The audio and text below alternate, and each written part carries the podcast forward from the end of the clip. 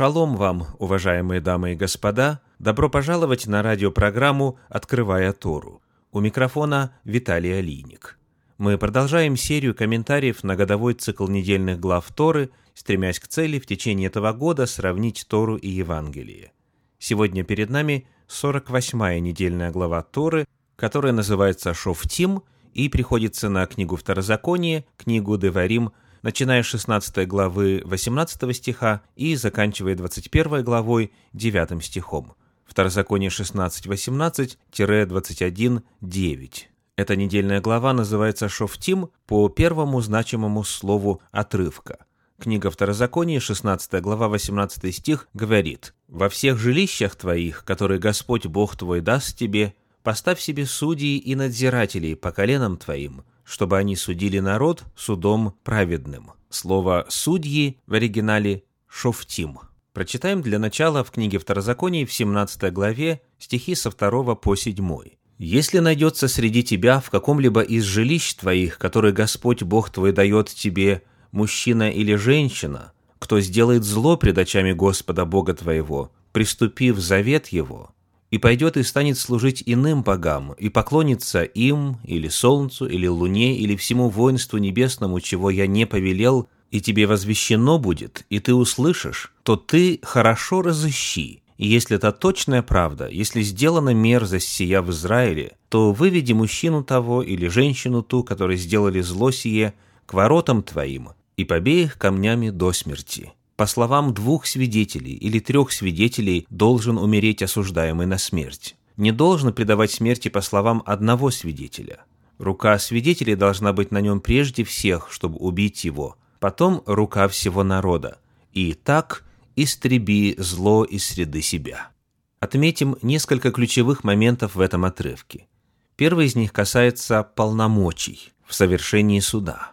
Второй стих 17 главы говорит – если найдется среди тебя в каком-либо из жилищ твоих. Вместо фразы «в каком-либо из жилищ твоих» оригинал содержит фразу «беахат шеарейха», дословно «в одних из ворот твоих», то есть внутри поселения. Юрисдикция, таким образом, распространяется лишь на тех, кто входит в общество Господне. Чуть дальше в этом втором стихе есть фраза приступив завет его, то есть завет Божий. Таким образом, здесь рассматриваются только те, кто находится в завете с Богом. Это общество завета. Во-вторых, посмотрим на природу грехов, которые рассматриваются в этом отрывке. Во втором стихе написано «Кто сделает зло пред очами Господа, приступив завет его». Слово «приступив» дословно означает «перешагнув», выйдя за пределы условий и договора завета. Этими словами описывается открытый грех. Далее в третьем стихе написано «и пойдет и станет служить иным богам». Обратим внимание на то, что здесь описывается не одиночный поступок, а повторяющиеся действия. «Пойдет и станет служить». Используется продолжительная форма глагола. Это образ жизни. Вот как эта фраза истолковывается в комментарии Гирша – употребление выражения «и пойдет» и станет служить подчеркивает ту дерзость, которая требуется для совершения такого преступления, когда человек полностью осознает то, сколь несовместим такой поступок с еврейским духом.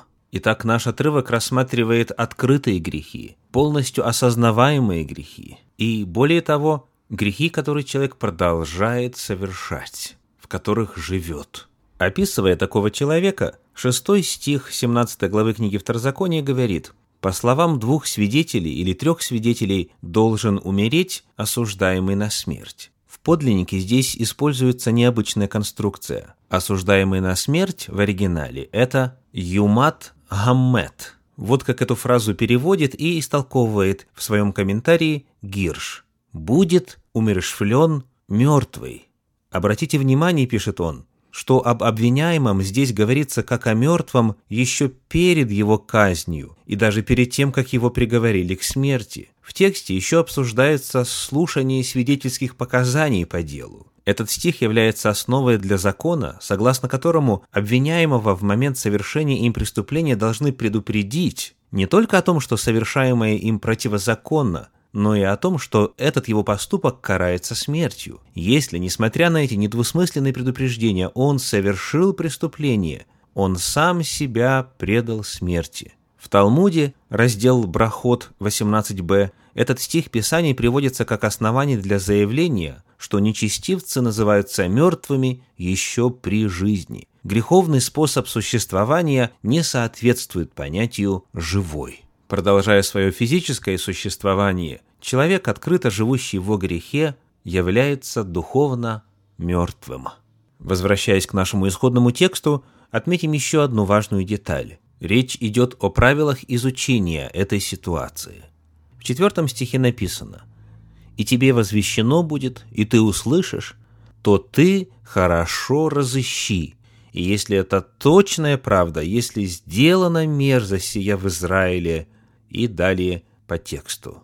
В случае появления информации о чьем-либо грехе, Тора призывает внимательно изучить проблему. В переводе Иосифона сказано «расследуешь хорошо», в переводе Санчина «выяснишь хорошо».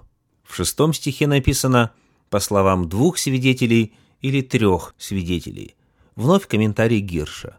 Даже в случае этого, самого серьезного преступления, обвинение должно базироваться, как во всем еврейском уголовном законе, на показаниях свидетелей. Косвенные улики недопустимы. Даже в подобном случае суд может начать разбирательство лишь после того, как обвинения подкреплены свидетелями, чьи показания имеют силу в глазах закона. Инквизиторские методы, основанные на одном лишь обвинении, незаконны. Показания свидетелей должны быть подвергнуты самому дотошному, внимательному изучению, и суд может предпринять против обвиняемого действия лишь после того, как бесспорно установлено, что в момент совершения преступления обвиняемый был предупрежден и сознавал незаконный характер своего поступка.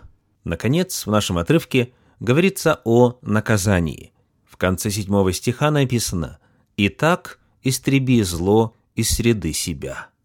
Когда мы обращаемся к Септуагинте, греческому переводу Торы, мы обнаруживаем там следующую фразу «Экс карейс тон понерон экс аутон».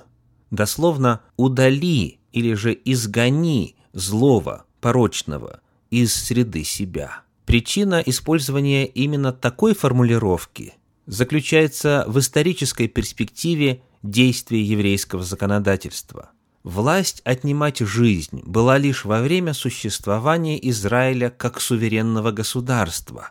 В эпохе пленения или подвластности иному государству смертная казнь не применялась. В частности, как рассказывает электронная еврейская энциклопедия, после прихода к власти Ирода I роль и функции Синедриона претерпели большие изменения. До этого Синедрион участвовал в управлении государством, мог накладывать вето на решение царя. Сфера деятельности Синедриона распространялась на политические и общественные области. Ирод значительно сократил права Синедриона и, по сути, аннулировал его участие в управлении государством. Оставил в ведении Синедриона только религиозную сферу и толкование Писания. В энциклопедии иудаизма написано «Власть Синедриона во всем ее объеме была упразднена примерно за 40 лет до разрушения второго храма. В этот период Синедрион уже не выносил решений по уголовным делам». Таким образом, перевод Септуагинты отражает исторические реалии народа, живущего в изгнании, или же под гнетом угнетателя, когда сказано «удали», «изгони» злого, порочного из среды себя. Соответственно, высшей мерой наказания в ту эпоху было исключение, изгнание из общины. Рассмотрим теперь параллельный отрывок из апостольских писаний. Первое послание Коринфянам, 5 глава, стихи 1 из 9 по 13. «Есть верный слух, что у вас появилось блудодеяние. Я писал вам в послании не сообщаться с блудниками, Впрочем, не вообще с блудниками мира сего, или лихаимцами, или хищниками, или идолослужителями, ибо иначе надлежало бы вам выйти из мира сего. Но я писал вам не сообщаться с тем, кто, называясь братом, остается блудником или лихаимцем, или идолослужителем, или злоречивым, или пьяницей, или хищником, с таким даже и не есть вместе. Ибо что мне судить и внешних, Не внутренних ли вы судите? Внешних же судит Бог. Итак, извергните развращенного из среды вас». В этом отрывке отражены те же самые моменты, которые мы нашли в изученном отрывке Торы. Первый из них – это вопрос полномочий. Апостол Павел пишет в стихах с 10 по 13. Впрочем, не вообще с блудниками мира сего, или лихаимцами, или хищниками, или идолослужителями. Но я писал вам не сообщаться с тем, кто, называясь братом, остается блудником или лихаимцем, или идолослужителем, или злоречивым, или пьяницу, или хищником. Ибо что мне судить и внешних? Не внутренних ли вы судите – внешних же судит Бог. Итак, полномочия общины распространяются только лишь на членов общины, точно как было сказано в Торе. Второй вопрос – это вопрос природы греха. В 11 стихе написано, кто, называясь братом, остается блудником или лихаимцем, или идолослужителем, или злоречивым, или пьяницей, или хищником. То есть речь идет о людях, которые по имени называют себя членами общины, однако живут образом жизни блудников или иных беззаконников. Они упорствуют во грехе. В иных местах апостольских писаний такое состояние называется духовной смертью. Например, в послании в Ефес, во второй главе, в первых трех стихах написано и вас, мертвых по преступлениям и грехам вашим, в которых вы некогда жили, по обычаю мира сего, по воле князя, господствующего в воздухе, духа, действующего ныне в сынах противления, между которыми и мы все жили некогда по нашим плотским похотям, исполняя желания плоти и помыслов, и были по природе чадами гнева, как и прочие. Или же Первое послание Тимофею, 5 глава стихи 5 и 6, «Истинная вдовица и одинокая надеется на Бога и пребывает в молениях и молитвах день и ночь, а сластолюбивая заживо умерла».